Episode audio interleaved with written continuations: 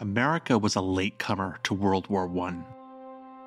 While the war began in July of 1914, following a series of inciting events precipitated by the assassination of the Austrian Archduke, the United States only entered in 1917, following the sinking of the Lusitania by German submarines, as well as the interception of a German telegram sent to Mexico that proposed a German Mexican alliance and made territorial promises to America's southern neighbor. These affronts, and from upstart nation Germany no less, were intolerable to Washington, and the formerly isolationist country embarked, for the first time, on a foreign adventure in Europe. What followed was a massive effort on the side of the United States to defend its allies Britain and France against the perceived aggression of the Central Powers.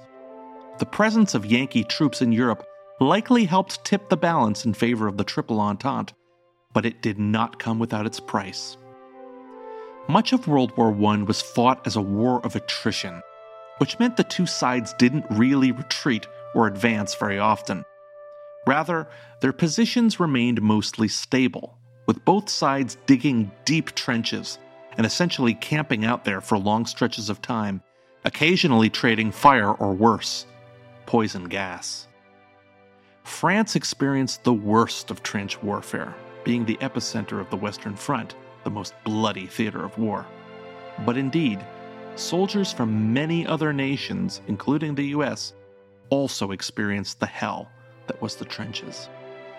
In terms of withstanding the disease ridden, frequently hungry conditions that typified trench warfare on the Western Front, the advantage of the American soldier was that he came from a much more agriculturally advanced nation than his European counterparts. The American fighters were able to keep themselves fit and healthy because they were well fed. America is a vast nation, and its agricultural system adapted to the realities of wartime, with the state drastically restricting domestic consumption of many foodstuffs and using cutting edge Yankee industrial technology to deliver food to American doughboys that was easy to store, easy to ship, cost effective, and nutrient dense.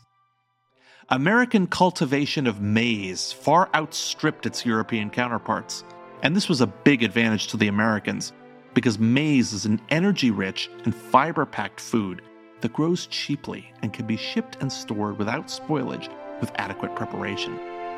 America was an enormous producer of wheat, which meant American soldiers always had access to flour, which was used very efficiently on the front. Flour was mixed with water and oil to make drop biscuits that would keep for days. It wasn't fine dining, but it beat going hungry, and some culinary creatives found that the recipe could be improved by letting the biscuits soak in bacon grease, which softened them considerably.